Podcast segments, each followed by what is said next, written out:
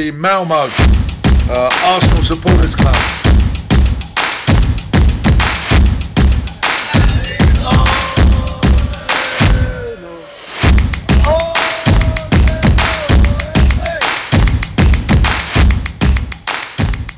God dag och varmt välkomna till ett nytt avsnitt av Arsenal Malmös podcast med mig Rickard Henriksson som rattar i spakarna denna veckan. Och med mig som gäst återigen, som har blivit en liten vana denna hösten, Nassim Selam. Hallå, hallå! Hallå, hallå! Hur står det till med dig? Jo, det är fint. Det är, det är nästan permanent eh, poddar här nu.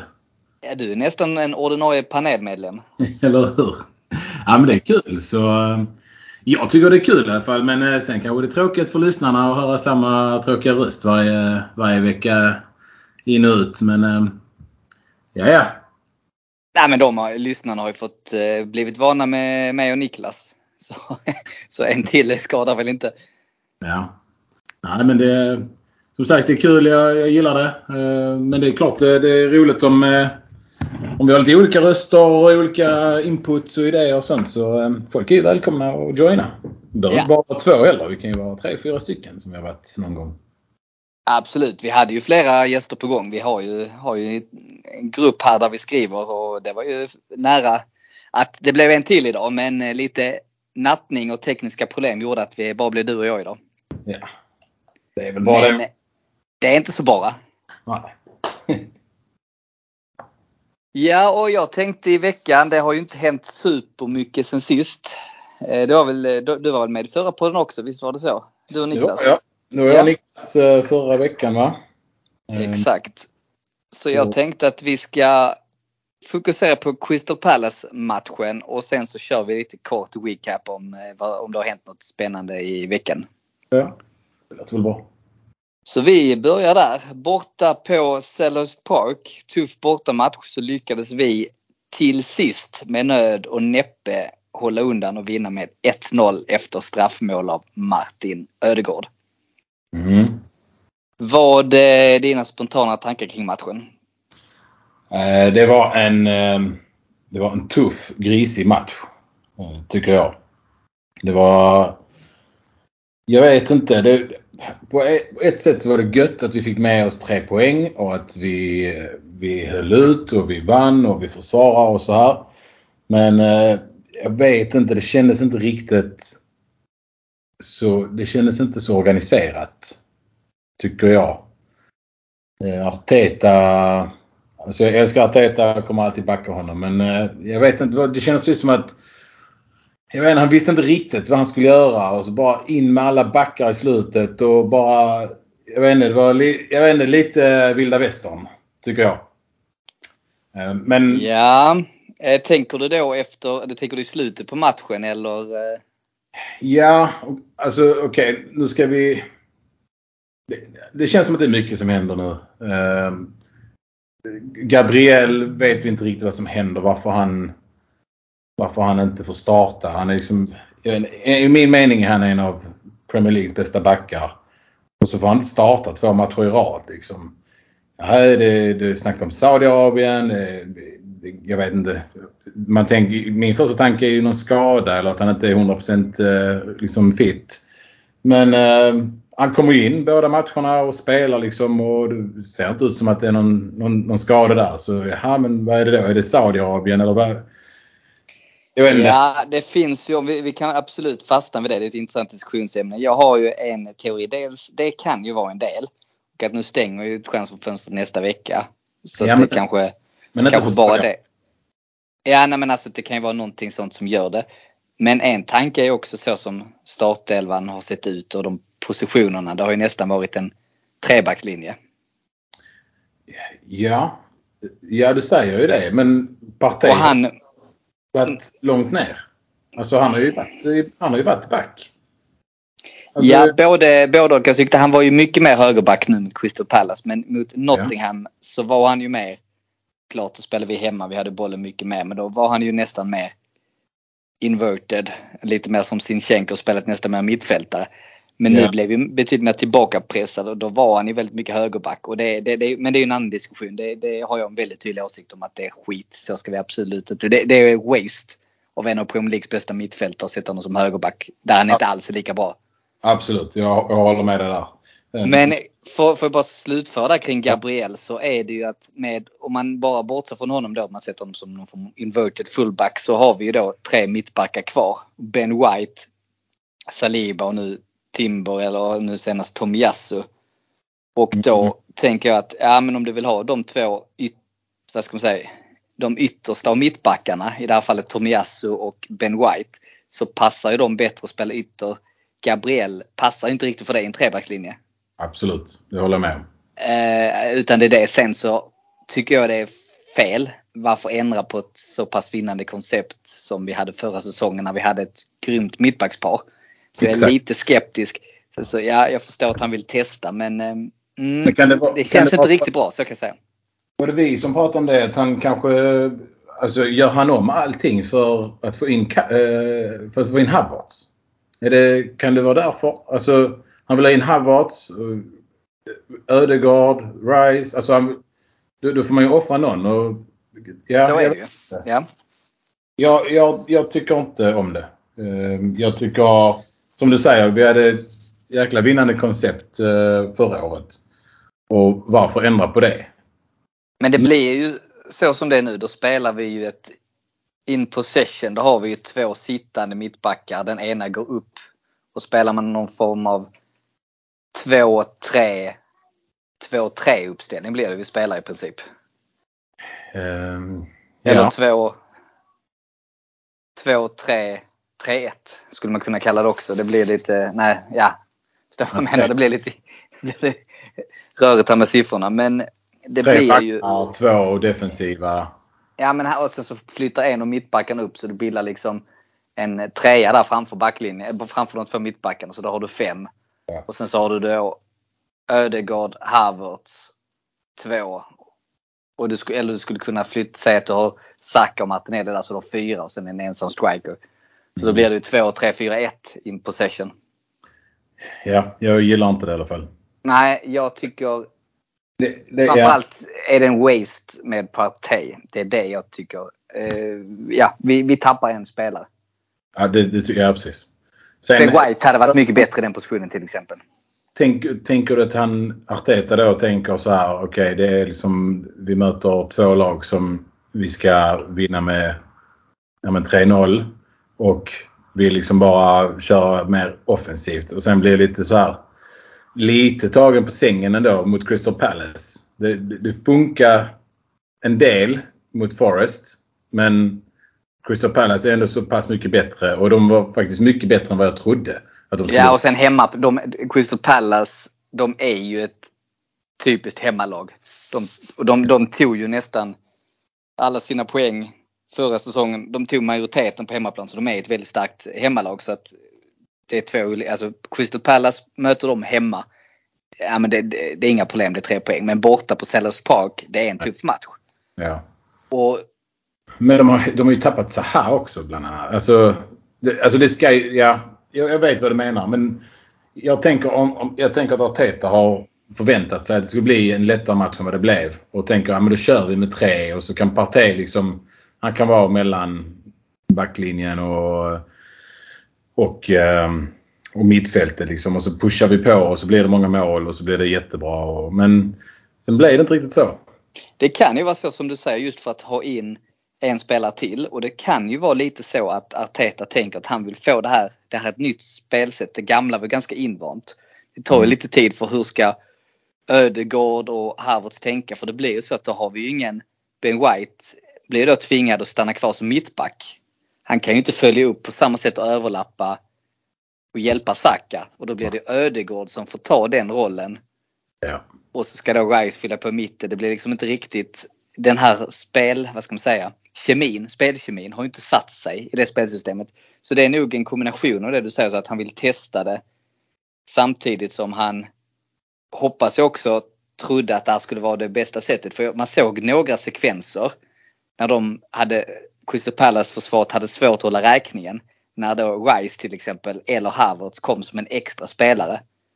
Ja. När han tog löpningarna in i straffområdet. Då blev det väldigt svårt för dem och det blev för många att hålla koll på. Så Ja. det är nog lite den här oberäkneligheten som han är ute efter. Men, så jag kan förstå det utifrån ett, vad ska man säga, överraskande spel och göra oss mer oberäkneliga. Men vi måste ju kunna, vad ska man säga så här, bra anfall vinner matcher. Ett bra försvar vinner en liga. Mm. Och vi har inte ett tillräckligt bra försvar så som det är nu på det här sättet för det är alldeles för rörigt. Det håller jag med om. Det, vi, får väl se nästa match eh, om han tänker fortsätta med detta eller om, eh, om Gabriel startar. Eh, eller om vi kör en fyrbackslinje. Om det är Gabriel Alltså eller... vi får väl, eh, vi får väl se för nu är både, nu är ju Tomiyasu också avstängd. Ja det är klart nu kommer Sinchenko in kanske. Vi får Ja. se men Fulham hemma är ju också ett sånt lag man skulle kunna experimentera lite och få in en extra offensiv spelare för att få in Havertz i det här fallet. Men samtidigt, jag vet inte annars hade det kanske varit när vi möter United sen om två veckor eller vad det är, två, tre. Då tror jag inte vi kommer starta så här. Då tror jag han kommer ha två sittande, både Partey och eh, Rice. Och då kommer inte Havertz starta. Nej. Förmodligen Ha, inte. det, det, det tror jag inte. Det blir, eller, ja, det skulle kunna, han skulle kunna spela som falsk nia då men då blir det istället för Enketia. Det kommer inte starta med både Enketia och Havertz. Det är jag nästan säker på. Precis. Ja, men sen är det, ja men ska vi köra den här, det- detta nu tre matcher och sen, nej vi går tillbaks till försäsongen inför en United-match. Det känns också lite, jag vet Alltså, inte. jag vet inte. Alltså, det är lite som vi har pratat om innan. Arteta är ju, han har ju överbevisat oss flera gånger. Man ska ju tro på honom men Absolut. det, jag köper att han provar att experimentera lite i det offensiva men Partey som inverted fullback. Glöm det. Jag ser Ja. det inte. Det finns ingen framtid. Jag Nej. förstår inte vad han är ute efter. Vad hade Och då börjar du, man också tänka, vadå, vill han sälja honom? Är det det han vill? alltså parti eller? Ja, Partey. Eller vad är, vad, är, vad är grejen? Jag förstår inte. Eller är det så princip att han måste ha in Rice till varje pris?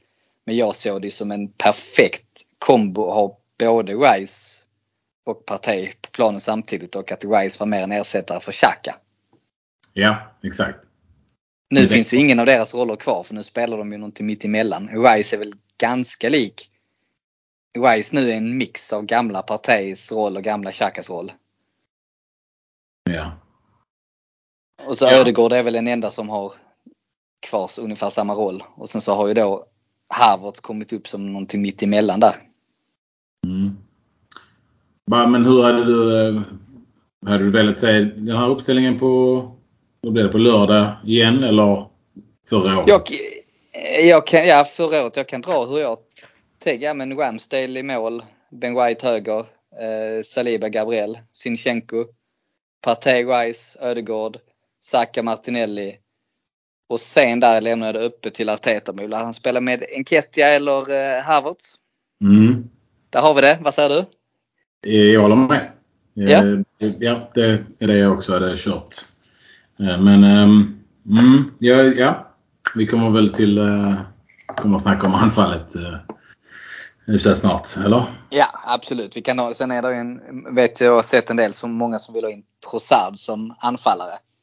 Eh, det tror jag inte mer på. Jag, jag ser honom som antingen Martinelli eller Saka. Rotation där snarare än mm, som striker. Ja. Jag tycker han är bättre på kanten. Ja.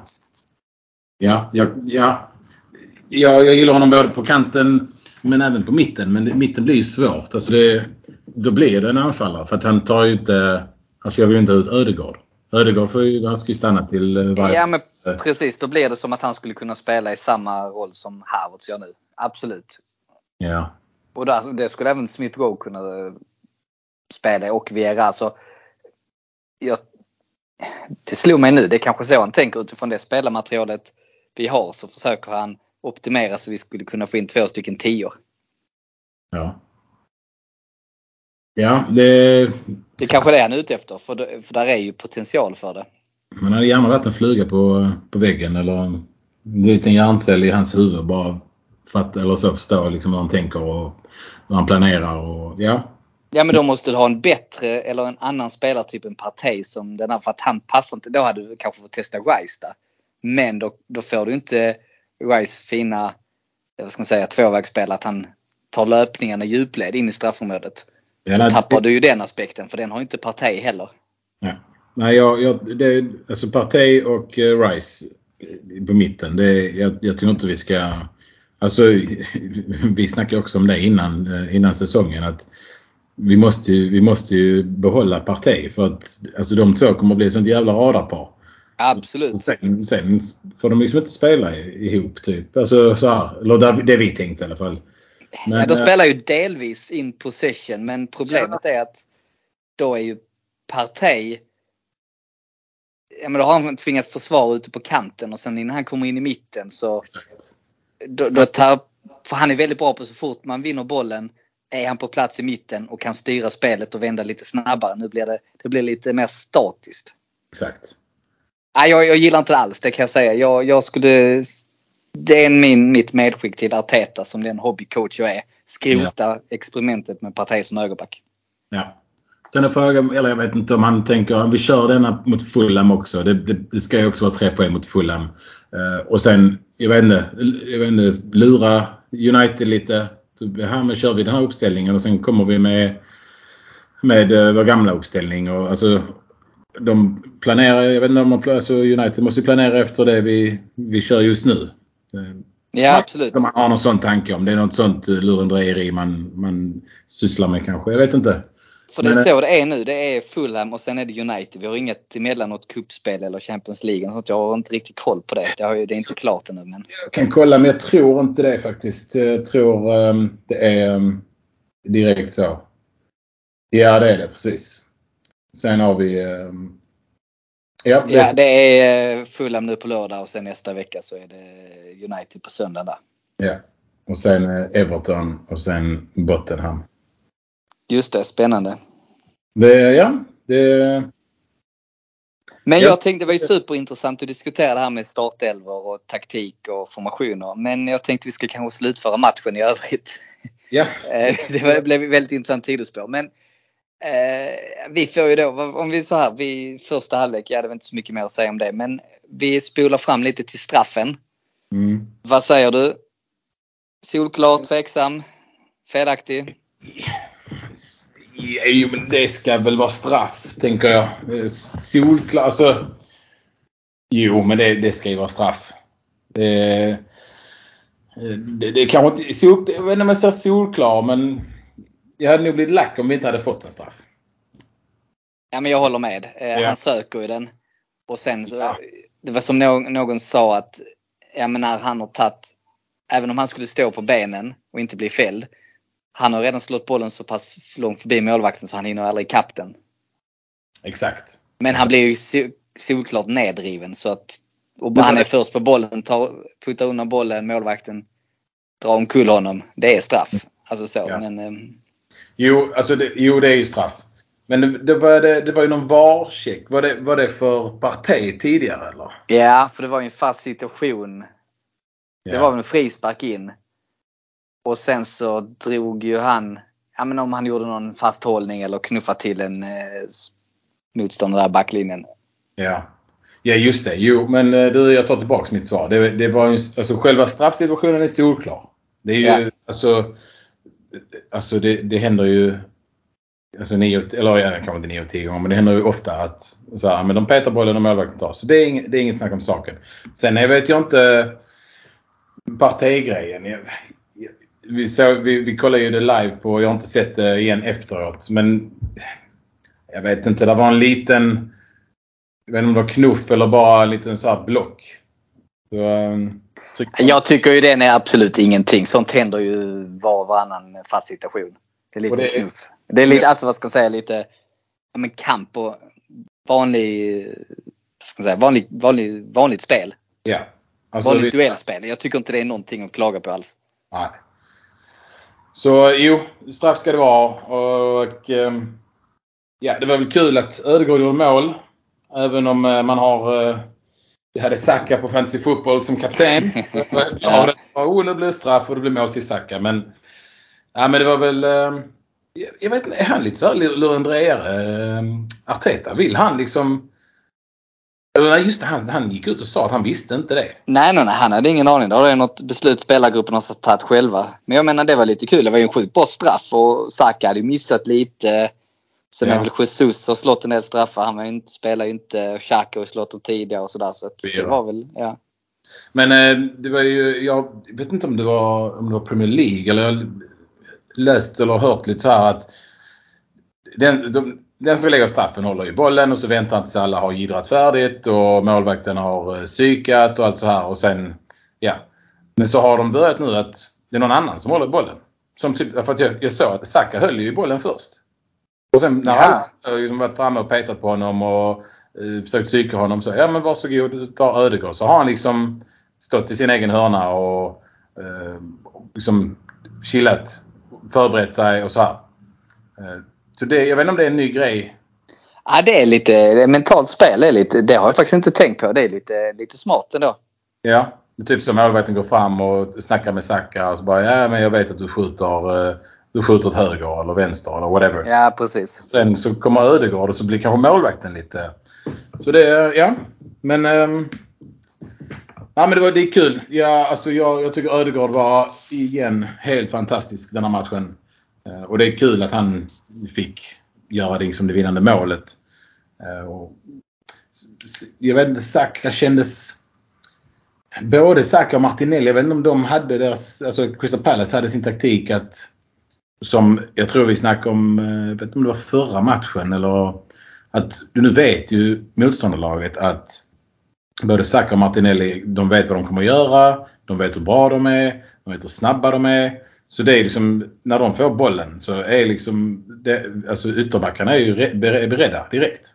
Ja, och de ligger ju två man där ute och så med vår nya uppställning så blir vi väldigt centrerade just eftersom vi har inga ytterbackar som Ja. överlappar. Exakt. Och då blir det att de måste göra det själv. Och Ja. Sakas motdrag då är ju Martinelli mer sånt som kommer runt på, yt- på utsidan och drar förbi. Medan Ja. Sakas, ja då får han bara dra in den. Och sen så kommer då kanske Ö- Ödegaard på avledande löpning på utsidan. Så att för Saka funkar det bättre men för Martinelli, han behöver ju liksom någon som hjälper honom i löpningarna för just avledande manöver.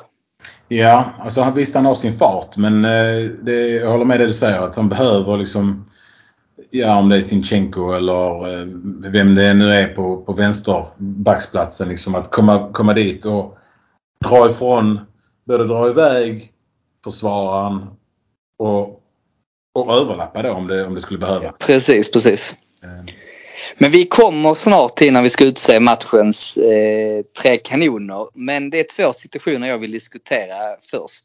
Ja. Först då är det ju eh, sen efter, kort, ganska kort efter straffen så får ju sen i andra halv, början på andra halvlek så får ju, blir Tomias utvisad. Det blir, händer ju ganska tidigt faktiskt. Ja. Vad säger du om, han åker först på sitt första gula för maskning på inkast. Vilket är, Vad, vad säger Ja. du om det? ja, det, det, det är bara sjukt. Alltså det, det ska ju inte hända. Det, Jag, kan, eh, jag håller faktiskt inte med för att jag tyckte han byggde upp på det. Det var inte första gången. Om man tittar bara på det, det inkastet isolerat, fine. Ja. Men Ja, varenda inkast, han tog så sjukt lång tid på sig. Jag Så menar jag- han inte var Jag, jag, jag, det kan jag faktiskt acceptera. Det är Absolut. onödigt men eh, han, han, ja, jag tycker det är rätt att markera för jag, jag tycker inte Ja. om filmningar och mask, Nej. eller maskningar och filmningar generellt. Så det, jag tycker det är bra att man markerar. Och då var det liksom, han byggde, byggde upp till det gula.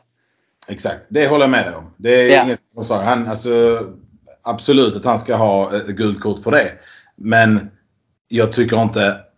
Han, han ska inte ha... Alltså, domaren gör rätt, det är inget snack om saken. Men han ska inte, alltså, du ska inte få ett gult kort för, för maskning mot Crystal Palace. Alltså på ett inkast. Nej, du menar så ja. Nej, Ja, nej precis. Exakt. Och det, alltså det, nej, jag tycker bara det är löjligt. Och sen det andra, ja som vi snackade om när vi, när vi såg matchen. Eftersom det är andra gula och då kan man inte använda VAR, bla bla bla. Så, så kan de inte se för det ska inte vara gult kort heller. Det är Alltså- ju billigt men sen å andra sidan från domarens, vad ska man säga, point of view så, kan, så ser det nog värre ut. Ja, absolut. Det, och jag förstår att domaren ger det. Det är lätt, väldigt lätt att ta det för att han, det är ju ändå en farlig situation som man avväpnar. Så kan man säga. Jag, jag, jag håller med. Alltså jag förstår varför domaren ger det. Men jag tror hade domaren sett, hade, hade domaren använt VAR. Så hade de kallat tillbaka det. Exakt. Ja. Eh, men ja, jag vet inte om det var korkat eller alltså som sagt, han, jag vet inte om han har, det är knappt han rör honom ju. Men... Jag, jag tycker nästan så här att det är taktiskt rutinerat av anfallaren som utnyttjar oh ja. utnyttjar dels Tomiasus felplacering på, i positionen och att han har ett gult kort. Så han ja. sätter ju honom i en väldigt svår situation och sen så försöker han väl stoppa honom men han släpper ju honom. Ja. Men, och då förstärker han och trillar. Och då, då har domaren typ inget val men att ta upp det gula. Liksom. Äh, det, det är olyckligt som fan. Men eh, jag vet inte hur mycket man ska när jag såg det på reprisen tänkte jag det där är absolut inte gult kort. Det är helt felaktigt. Men sen när man ser det i ett större perspektiv med lite, alltså med lite tid och reflektion så kan jag tycka okej okay, jag förstår varför det ena ledde till det andra. Yeah. Och varför det faktiskt blev som det blev. Så yeah. det är mer så okej okay, fine. Och nu ble, slutade det lyckligt eftersom vi gick hem med tre poäng. Hade vi inte gjort det, hade vi släppt in ett mål i slutminuterna på grund av att vi är tio man så hade man förmodligen blivit varit pissed off nu. Precis. Nej men det var, det visst det är olyckligt. Um, och um, ja, det, det, är väldigt synd att Alltså jag, jag, jag, tycker att när det är när det, när det leder till ett rött kort. Alltså fine att det är gult kort men när det leder till ett rött kort så tycker jag ändå att VAR borde borde kunna Alltså de sitter ju där uppe i kontoret och glor på sina jävla skärmar ändå. Du kan, de ja. kan ju säga där, uh, alltså han rörde honom i lillfingret. Du, uh, kolla på detta. Det tar, ja, det tar inte så jäkla lång tid. Jag håller med, det borde de göra. De går ändå in och tittar på typ allt annat. Varför kan de inte bara kolla på ja, det andra gula? Exakt. Jag tycker det är lika... Det borde det de faktiskt göra. Det har jättemycket annat att göra under tiden. Alltså, Nej. Fan, sitter de och spelar poker eller någonting där uppe? Nej, det, det, det, är tråkigt. Men eh, vi kan ju hoppas att Sinchenko är tillbaks. Om vi nu kör som, eh, som vi hoppas på. Då kan vi hoppas att vi har Sinchenko tillbaks på vänsterkanten där. Ja, absolut och det är nog eh, troligt också. Han kommer ju in nu. Ja, vi får se om han kan spela 90. Det kan han inte redo för. Men då kanske han kan starta och slänga in Tierney kanske eller någonting. Eller Kivior i andra. Så att, Tierney, absolut. Tierney, Tierney, vem är nu Tierney? ja, just han, det. Ja. Tesco-bagen. Alltså, ja, det är så, det, det är så, jag vet inte. Det, det är så, jag tycker det är tragiskt. Det är synd. Ja, eh, absolut. Och eh, jag tar mig faktiskt friheten att inte prata om det för det är min favoritspelare. Så att jag blir bara förbannad. Du blir bara ledsen. Vi skiter det. ja. Men det jag tänkte stanna andra situationen jag vill komma till. För ja. jag, vi blev ju sen, vi blev fruktansvärt tillbakapressade och ja, vi tänkte det här där slutade ju riktigt illa. De bara låg på och låg på och vi fick inte upp bollen. Vi fick bara slå den ifrån oss och sådär. Då gör ju Arteta ett rätt intressant byte när han tar ut både han, det blev väl tre, två byten. Eh, men till sist så är ju både Enketia, Saka och Martinelli utbytta och han tar ju in Jorginho, han tar in Kivior och Sinchenko. Han tar ut hela fram... Hela, hela anfallstrion precis och så blir det typ... Enketia, Saka och Ödegård. Ja. Saka Ödegård var ju, var ju 89 så det var ganska sent. Men, ja, sant. Men det är det, ja, det är det jag snackade lite om i början. Jag vet inte om det var typ så här. Det, det kändes lite panikigt från Arteta. Det kändes som att han bara Fan ska vi göra? Bara, men vem kan, vem är, vilka är backar? Ja, in med för fan. Alltså bara in med allihop. Det kändes så och jag var skeptisk. Men efter och sen såg det, jag ska säga, jag tyckte det var ett genidrag. Jättesmart gjort. För vad ledde det till? Vi fick in bolltrygga spelare på mitten. Jorginho, det är precis det han passar till. Ja. Samma med Sinchenko. Och vad, vem var det mer som kom in? Kiwi och Trossard va? Nej? Gabriel, Kivior. Gabriel, just det precis. Ja. Och alla de, det visar att vi, då hade vi fem minuter då vi bara spelade av. När vi bara höll bollen, spelade runt. Gjorde det jättebra där tyckte jag. Eh, det tyckte jag var faktiskt väldigt smart för det gjorde det. Ja, vi spelar runt bollen eh, på mittplan i princip, på, ändå nästan på offensiv planhalva och fick Ja. tiden att gå. Samtidigt som vi sen hade tillräckligt många spelare för att vara beredd på deras kontring när de skulle vinna tillbaka bollen. Jag tyckte det var jättesmart. Absolut, vi kommer inte skapa någonting offensivt kanske, men vi, målet är bara att spela om matchen. Jag tyckte det var supersmart. Där har du faktiskt eh, en, po- en point. Alltså där har du en point faktiskt. Jag, jag, ska vara ärlig, jag, det kändes inte så när, eh, när vi kollade på det. Nej, då tänkte jag först bara vad fan håller han på med? Det ska jag vara helt ärlig och säga. Men sen Ja. sa jag sen efter och sett det bara okej det här var faktiskt jäkligt smart när jag såg vad han, vad han var ute efter. Jo men ja, alltså ja, de hade, de, pressen hade de kanske inte men de hade ju, de, de var ju, de spelade jäkligt bra eh, Crystal Palace.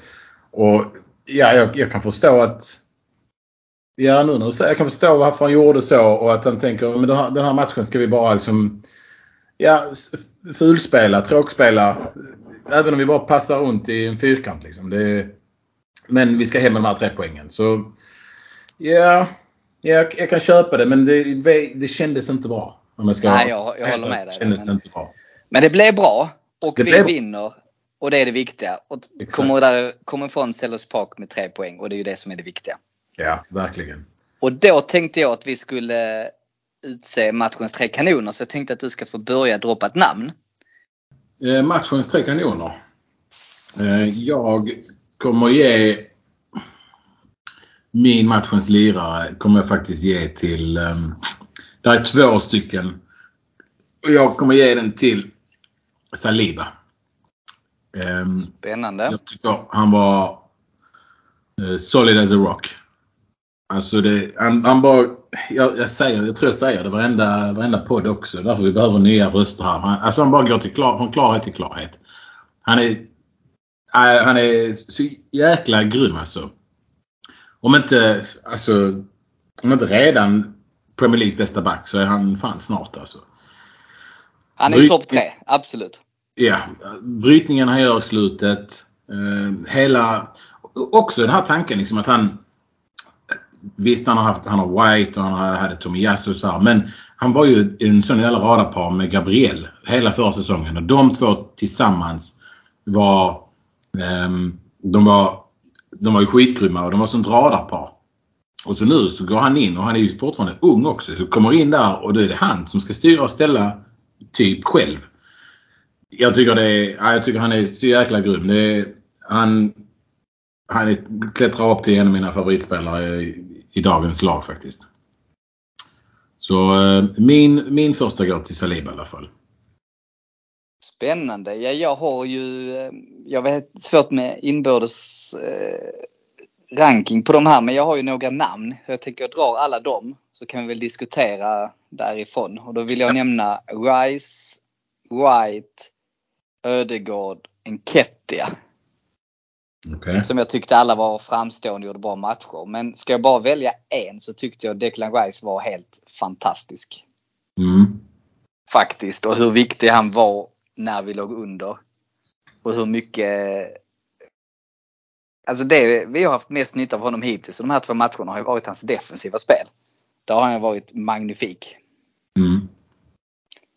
Så jag tyckte han gjorde en insats. Och även han, men han, jag tyckte han hade tog ett steg, han hade lyft sig ett steg med passningsspelet. Han var lite ringrostig där mot eh, Forest. Men jag tyckte han var riktigt bra i passningarna nu. Han hitta, börjar hitta sin roll i laget mer och mer. Ja.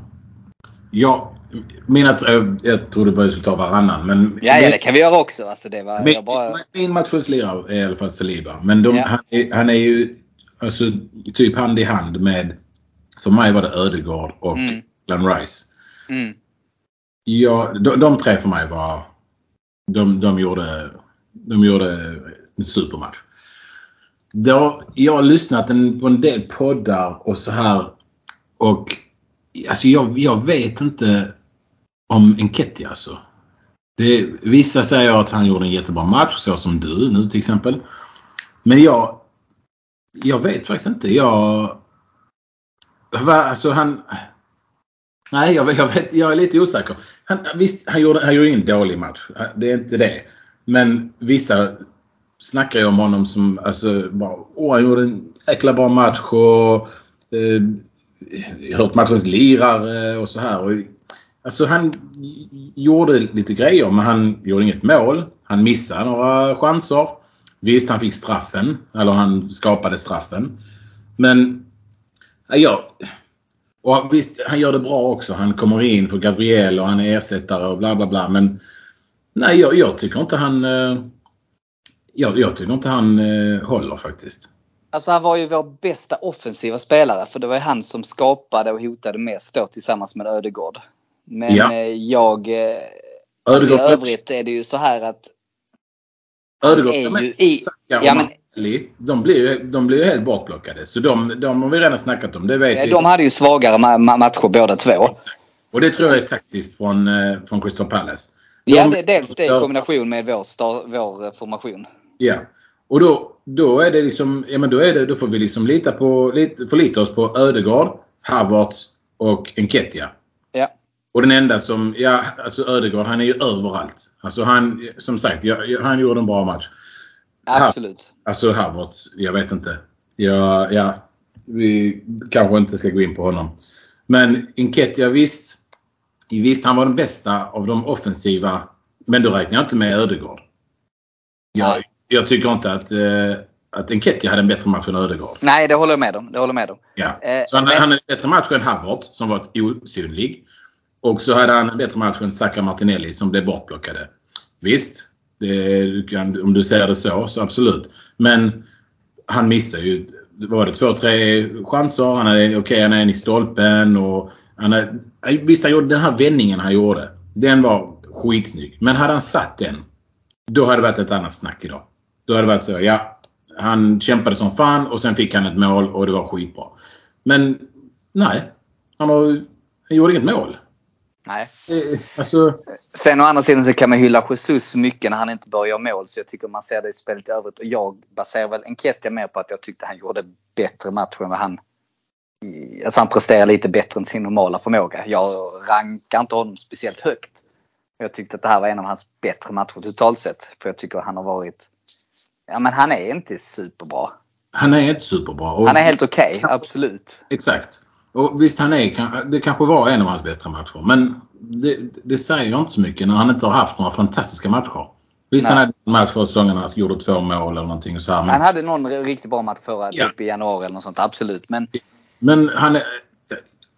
Alltså, nej. Jag... Jag vet inte. Det, jag är väldigt kluven där. Jag vill, jag vill att det går bra för honom. Jag, jag hoppas att det går bra för honom såklart. Ehm, jag, jag vill liksom tycka om honom. Alltså, eller jag tycker om honom såklart. Men nej, han, för mig har han mycket mer att bevisa. ja. Han måste antingen, antingen skapa som Jesus gör.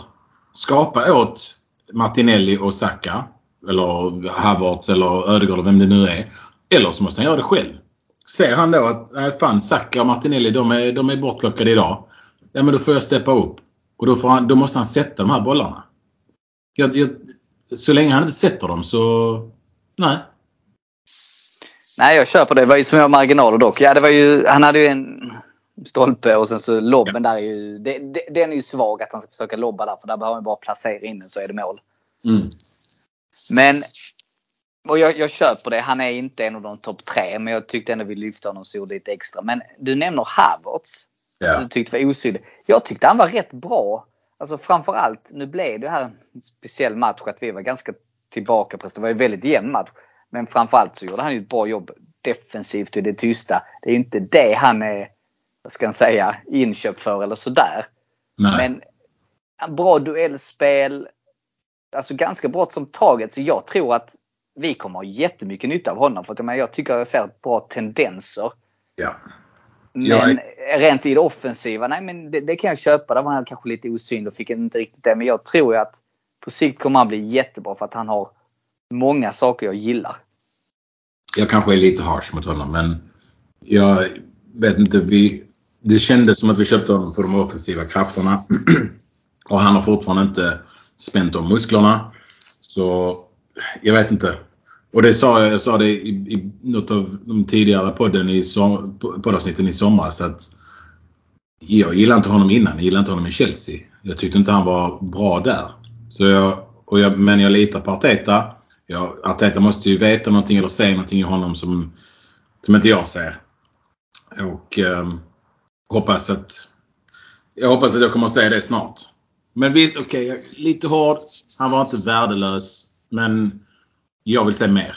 Ja, men jag håller med dem och jag tror, det håller jag med om. Så jag tror att han, han ska spelas in också. Men jag tror på sikt så kommer det bli en jättebra och nyttig spelare för oss. Men det här var ju, han var inte, har inte varit framstående på så sätt hittills. Det finns mer att ta av. Och på samma sätt som att Rice redan gjort stora utvecklingssteg från första matchen till andra matchen. Nu tyckte jag det här, jag tyckte det här var skitbra. Och då alltså, kan Havertz några matcher till också ta de här stegen, komma in mer och mer. Ja.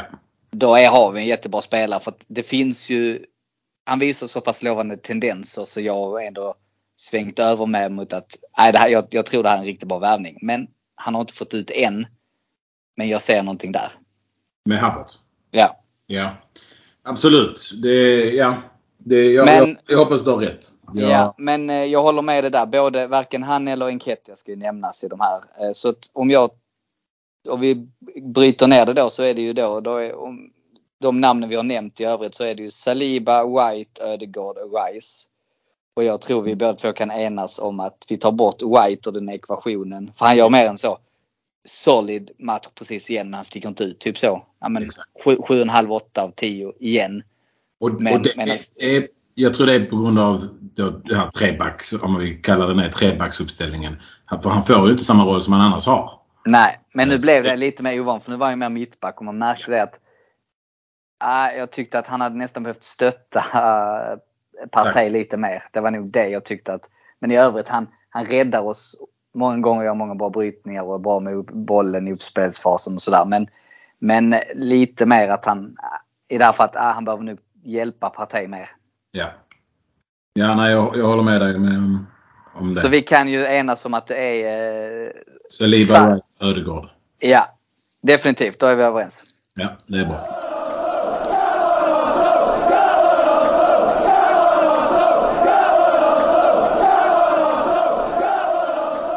Gör som många andra Gunners i Malmöområdet. Bli medlem i Malmös enda aktiva Arsenal-förening. För mer information, gå in på arsenalmalmo.se och läs mer om hur du gör för att bli medlem. Där hittar du också vår webbshop som vi har i samarbete med Netshirt.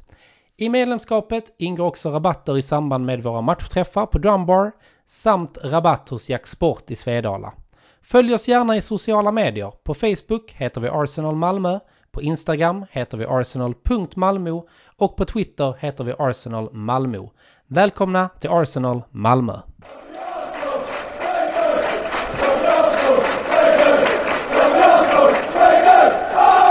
Och då eh, tänkte jag vi ska byta ämne. Mm. Och eh, ja, eller det byta och byta. Vi, jag vet inte riktigt vad vi ska prata om så. Vi har inget på agendan mer än att jo, vi kan ta och prata inför Fulham. Det kan vi göra. Vi kan, eh, ja men det kan vi göra. Och det är ju på eh, lördag klockan 16 va? Ja. Klassisk stryktips eh, eller tips extra avsparkstid. Fantastiskt. Fantastiskt, det, det gillar vi. Mm. Och eh, jag säger så här, hemma. Eh, allt annat än tre poäng är ett misslyckande. Ja, det är det verkligen.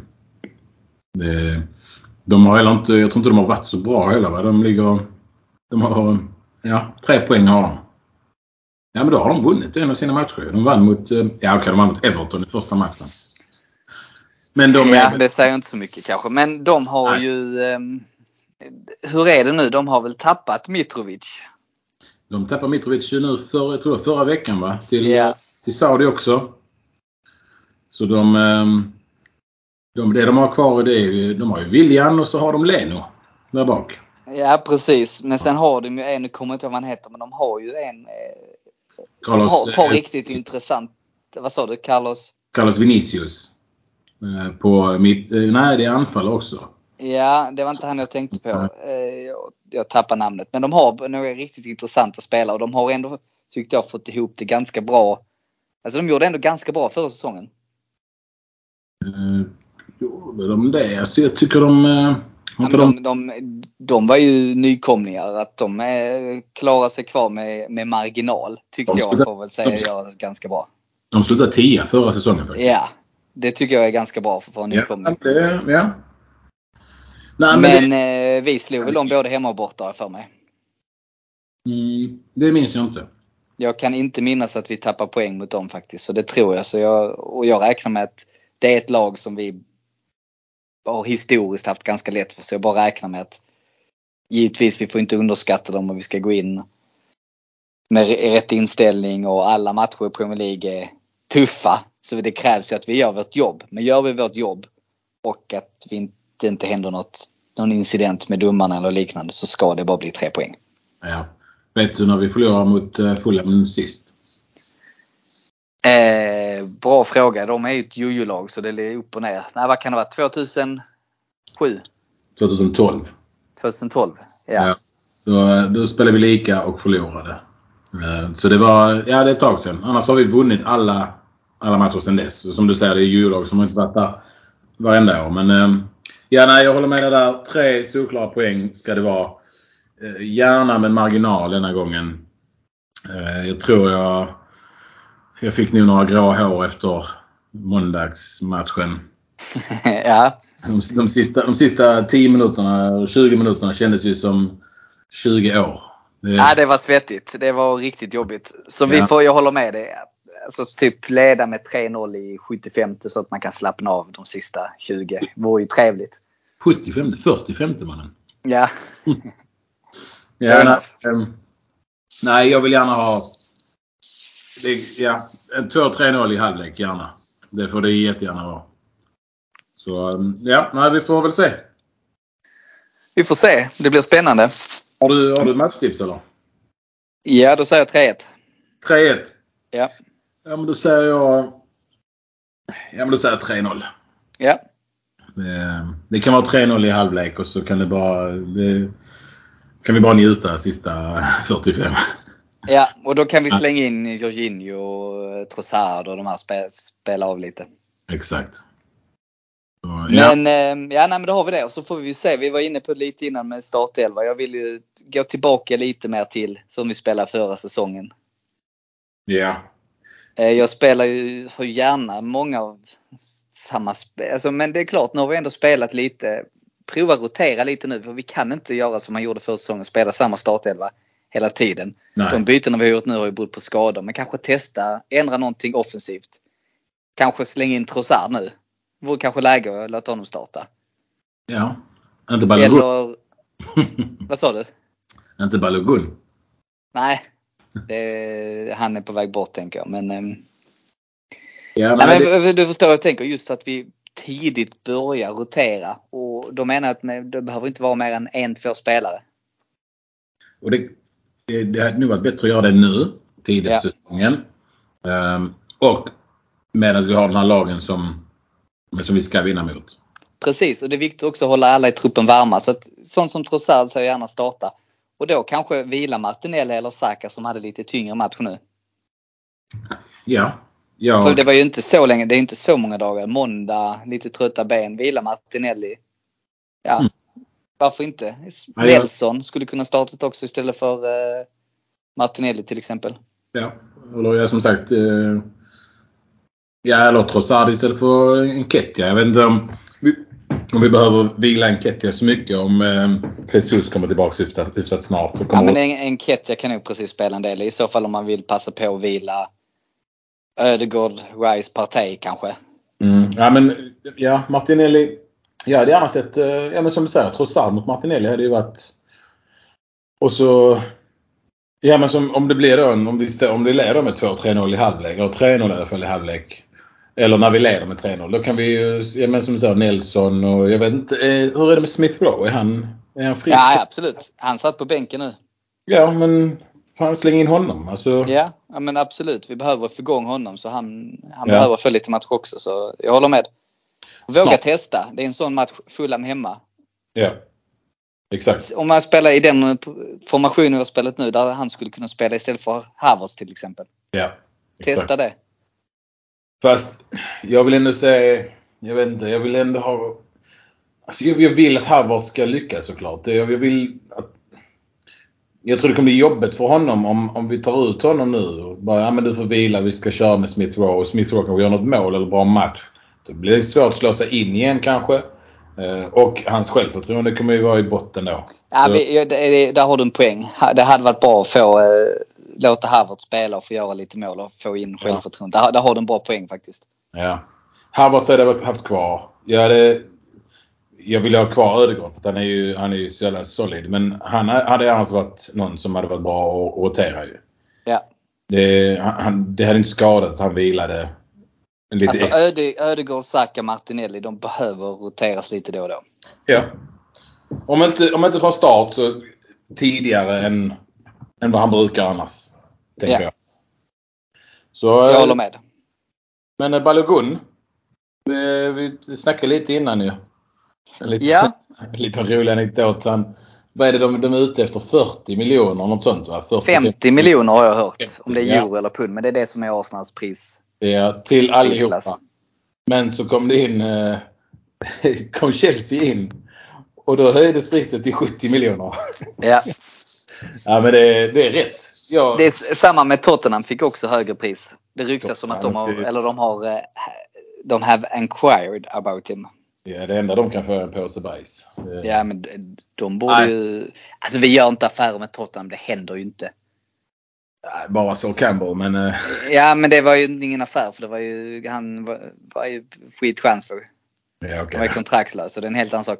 Nej Ja. men alltså, jag läste Nej. på Twitter, sist vi gjorde en deal med Tottenham när det gällde pengar, är 70-talet.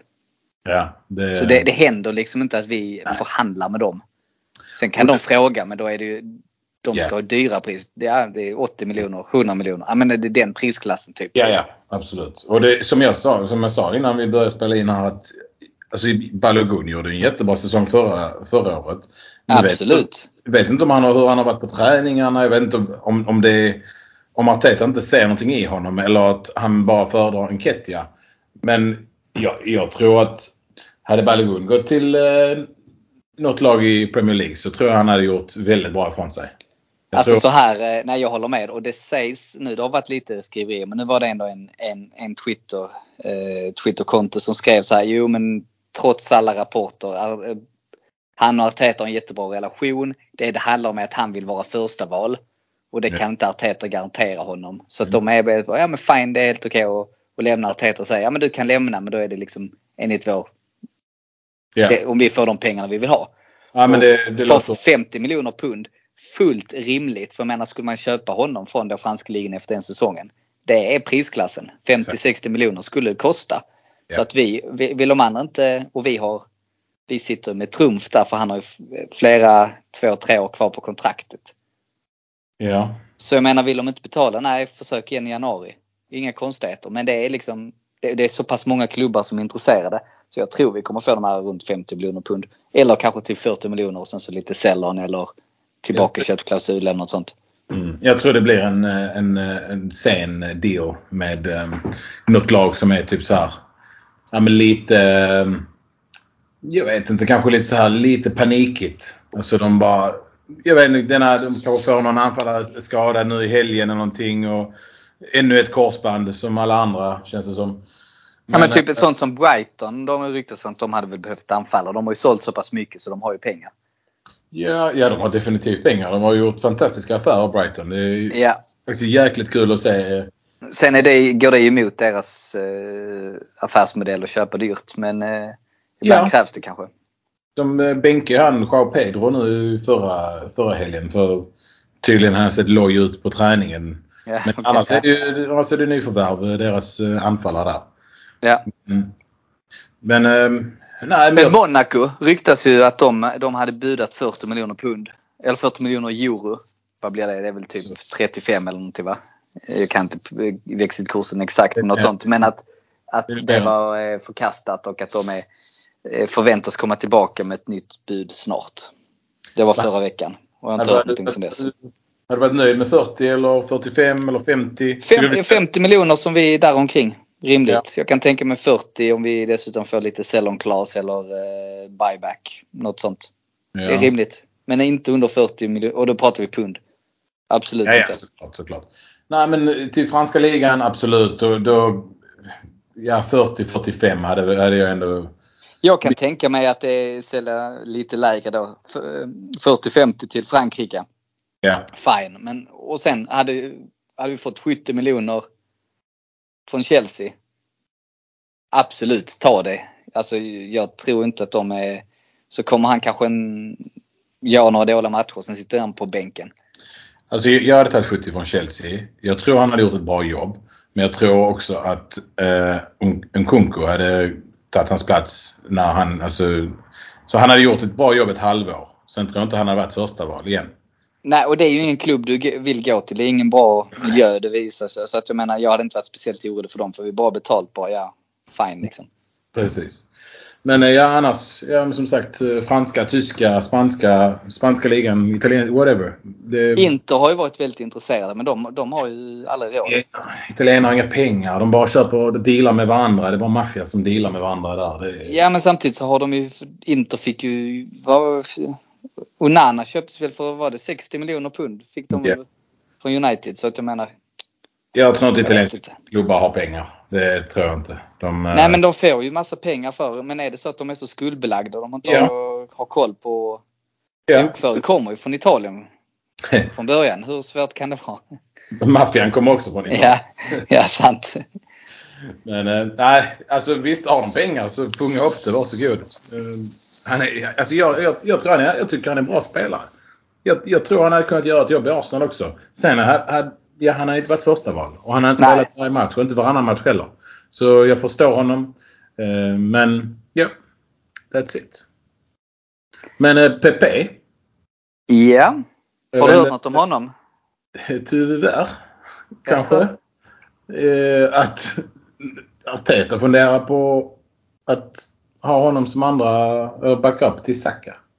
Ja, helt rätt.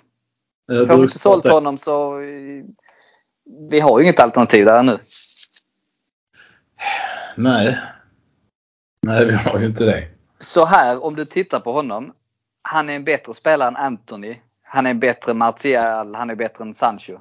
Ja. Som exempel. Jag menar han är inte så dålig. Alltså han är, han är ju... Han passar inte riktigt in i vår spelstil. Det är det enda. Men det är ingen, det, han är ingen dålig spelare. Det har aldrig varit problemet. Men han har inte gjort det bra. Han är, han är ingen dålig spelare. Han är en bra spelare. Och visst, han är, han är... Jag vet inte om han är bättre än Sancho. Egentligen är han ju inte det. Kanske har inte egentligen men han har bättre stats. Ja visst. Men ja, jag vet inte. Det... Men visst, alltså jag gillar Pepe innan. Och det är, bara, det är bara på grund av att han inte har gjort det så jäkla bra. Och att han har kostat oss så mycket. Kostat så mycket. Så det har ju smakat. Ja, Det det ju- ligger ju honom i fatet att han värvades för 72 miljoner pund. Men jag menar den första säsongen. Alltså han gjorde rätt många avgörande mål. Han gjorde bra i Europa och sådär.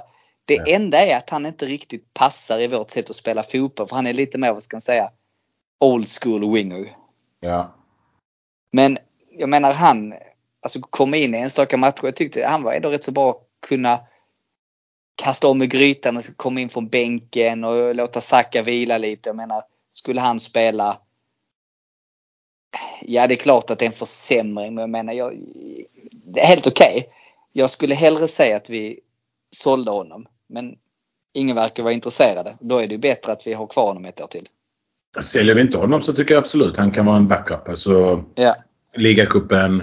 Eh, kanske någon, eh, kanske till och med någon sån här Champions League om vi får något lingonlag eller den, alltså om vi redan är vidare från gruppen. Sådana matcher liksom. Ja och Saka behöver vila lite. Exakt. Absolut. För vi Jo. har ju ingen högerytter. Det är ju i så fall eh, Trossard som kan spela nu eller Havertz, Ödegård. Ja. men alltså. Ja, Vieira. Det är liksom ingen naturlig högerytter vi har. Um, holding är också 2-3 miljoner hörde jag. Taget till Eh, Leighton Orient. Var det Leighton Orient? Nej jag bara skojar, jag har ingen aning. Ja, nej. Plymouth. Plymouth, hade varit fantastiskt om han kom till Plymouth. Det är hans nivå. ja. Nej men ehm, jag minns inte. Var det i England? Jag vet var i England eller var det i Tyskland eller någonting. Ja okej, men det var inte något Premier League-lag då antar jag? Jag, ska, jag passar den. Jag, Ja. jag bara läste, jag tror det var 2,5 miljoner eller någonting. eh, någon hade varit intresserad. Sen är det bara snack ju. Det är på Twitter, X, Såklart. whatever.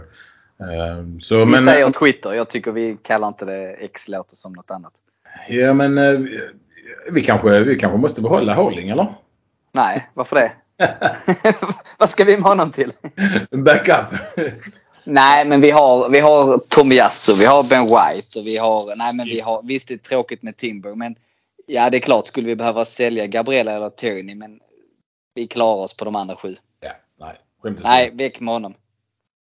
Ja. Nej men vi får väl se. Vi har eh, tio dagar kvar, en vecka kvar.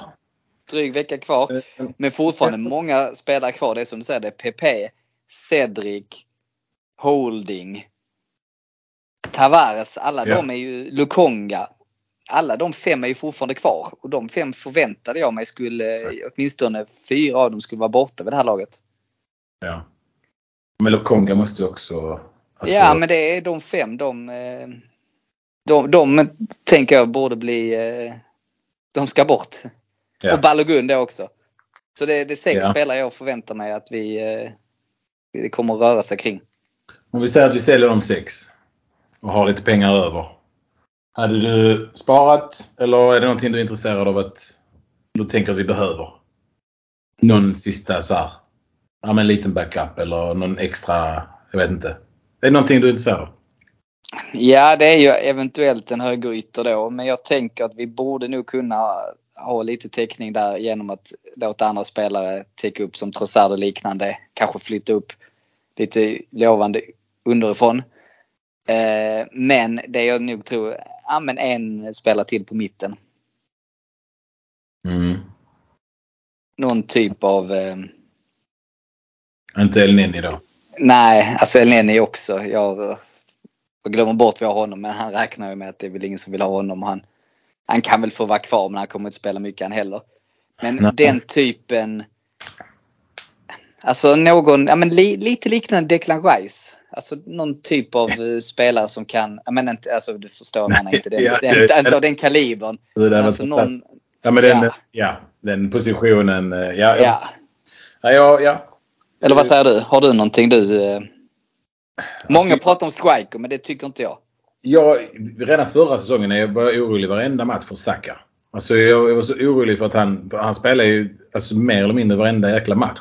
Ja. Och går han i sönder då, alltså visst vi klarar oss utan Timber, vi klarar oss utan Jesus, vi klarar oss utan de flesta spelarna men om han, om han drar sitt korsband då kan vi ju kyssa eh, Premier League-bucklan här ju iväg.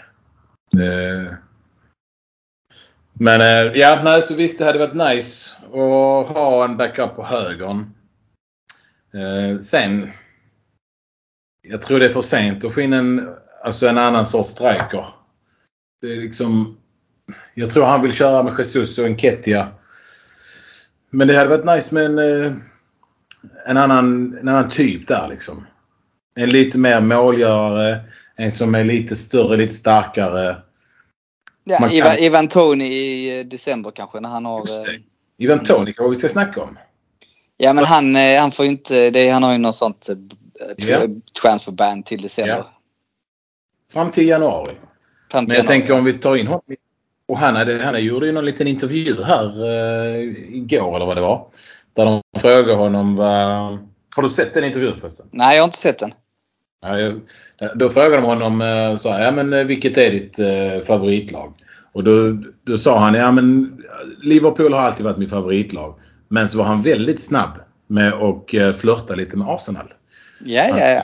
Han twerkade lite med, med Arsenal. Nej, men han, han, var, han var snabb och, och sa eh, Men jag har alltid gillat Arsenals, eh, Arsenal de spelar och eh, alltid gillat Arsenal. Så här. Lite så här klassisk Arsenal-Liverpool-supportrar. Eh, de brukar ju gilla varandra. I England är det så i alla fall. Men ehm, så det var lite flört där faktiskt. Och ehm, alltså ja, det är synd att han har den här bannen. Men ehm, han hade inte varit helt fel i januari. Nej kanske inte. Och vi klarar oss och det, kan ju vara bra att få in något namn i januari där som stärker upp lite och sådär. Och vi måste ju som sagt innan, innan vi tar in någonting mer nu så måste vi ju sälja. Så är det ju. Ja, ja, absolut. Alltså de här köpen går ju inte utan, eh, utan att vi säljer. Men alltså det är ju Så det är- sex namn, eller nästan sju om vi pratar med Elneny. Vad sa vi? Ja. Jag ska räkna nu. Cedric Suarez, Men Holding, El- Tavares, Ja. Pepe, Ja. Balogun, Lukonga, Elneny. Ja, Det är sju stycken. Visst, Ja. kanske inte alla sju, men jag menar fem av dem ska vi ju bli av med. ja, men Elneny Bör kom, ibland. alltså, han fick ju nytt ettårskontrakt för, nu, bara nu i somras. Så han, kommer- han kommer att vara kvar som backup. Och han det är skadad. Så, ja. Ja, men det är fine. Han kan vara, han kan vara backup och sitta där och ja, fylla på vattenflaskor. Men, Men, eh, Lukonga måste med åtminstone lån. ja, absolut. Och jag tror inte han blir såld utan jag tror han nog blir utlånad. Och gör han det så är han bra. Precis som med Balogun. Okej, han gjorde ett jättebra lån. Ja, men då stärker hans värde. Samma med Tavares. Tavares borde vi också. Sen tyckte jag det ryktades som att vi ville vara ute efter 40 miljoner pund honom. Jag bara, va? Vi köpte honom för 7. Jag tar 15. Ja. Jag vet inte var det kommer ifrån men det ryktades som att eh, Nottingham Forest hade dragit sig ur för att deras bud på 30 miljoner pund var förkastat. Jag tänkte det kan inte stämma. Det hade vi tagit direkt. Ja, 30 miljoner för Tavares är absolut. De måste det- lagt på en nolla. De kanske budade tre. Ja men då förstår jag att det, allt under 10 ska ju bara förkastas såklart. Men, Ja, eh, 30 miljoner kronor var det nu du... ja, Nej, exakt. det, ja. Han, som sagt, han gjorde ju en bra säsong förra, i Marseille förra säsongen. Ja men jag börjar ju bra i alla fall. Så att, eh, Börja, ja, precis. Och det är en bra, bra back som många lag kan ha nytta av. Men Ja. han passar ju inte riktigt. Och speciellt för ett lag som spelar med wingbacks är han ju jättebra. Mm. Men han passar ju inte, han är för svag defensivt och passar inte alls in i vårt spel. Så att, nej, han har ingen framtid. Och Holding har vi pratat om så många gånger, han har ingen framtid. Suarez, nej han har inte heller någon framtid. Men eh, det Så att- kanske blir... eh, det blir en intressant vecka i alla fall. Det blir det. Det är ju fredag, så är det fredag nästa... Fredag nästa vecka är det faktiskt eh, deadline. Precis, och jag tänkte det blir bra slutpunkt där eh, Nassim. För att vi kommer, kommer spela in en podd här början på nästa vecka. Kommer Niklas köra efter nu fulla matchen. Och sen Ja. så då vanlig ordning kommer vi köra en livepodd på fredag kväll om allting går som planerat. Ja, men det blir perfekt. Fredag kväll livepodd med, med er grabbar alltså. Exakt, så vi återkommer. Men ambition och planen är att vi ska köra då i alla fall. Så hoppas vi att det blir av. Så då får ni stay tuned helt enkelt. Så återkommer vi i sociala medier när allting är spikat. Och så får vi se vilken panel det blir. Jag antar att eh, om du inte har något för dig så är väl du med som vanligt. Ja, det hoppas jag. Det, Ja, du har ju varit med de sista gångerna så det räknar jag kallt med. Jag ska inte bryta en tradition. Exakt. Så får vi se vilka det blir. Om vi bjuder in någon mer eller det bara blir vi tre eller hur vi gör. Det får vi se. Det har varit väldigt trevligt med... Vi hade väl något inhopp? Man inte Aldén? Han hoppade in eh, förra året. Han har varit med någon gång på länk och vi har haft lite andra gäster med på länk och Ja. sånt där. Men oftast är det bäst att bara köra tillsammans. Sitta i samma rum och köra. Ja, absolut. Men det... Ja, jag, eh, det, jag hoppas att eh, det blir av. Det, det är väldigt kul. Ja men det, det hoppas vi. Det är bara att vi ska se till. Och blir det inte någon form kommer det bli i alla fall. Mm. Så stay tuned helt enkelt. Och eh, jag tänker vi håller där och sen är vi tillbaka med ny podd eh, början på nästa vecka och sen blir det livepodd så det blir eh, frekvent. Ni får höra från oss här nu framöver. Så jag säger stort tack till dig Nas för att du ställde upp denna veckan också. Ja, Tack själv Rickard. Så hörs vi och sist men inte minst tack till våra lyssnare. Tack för att ni lyssnar. Alltid roligt. Ha det gott så hörs vi. North London forever.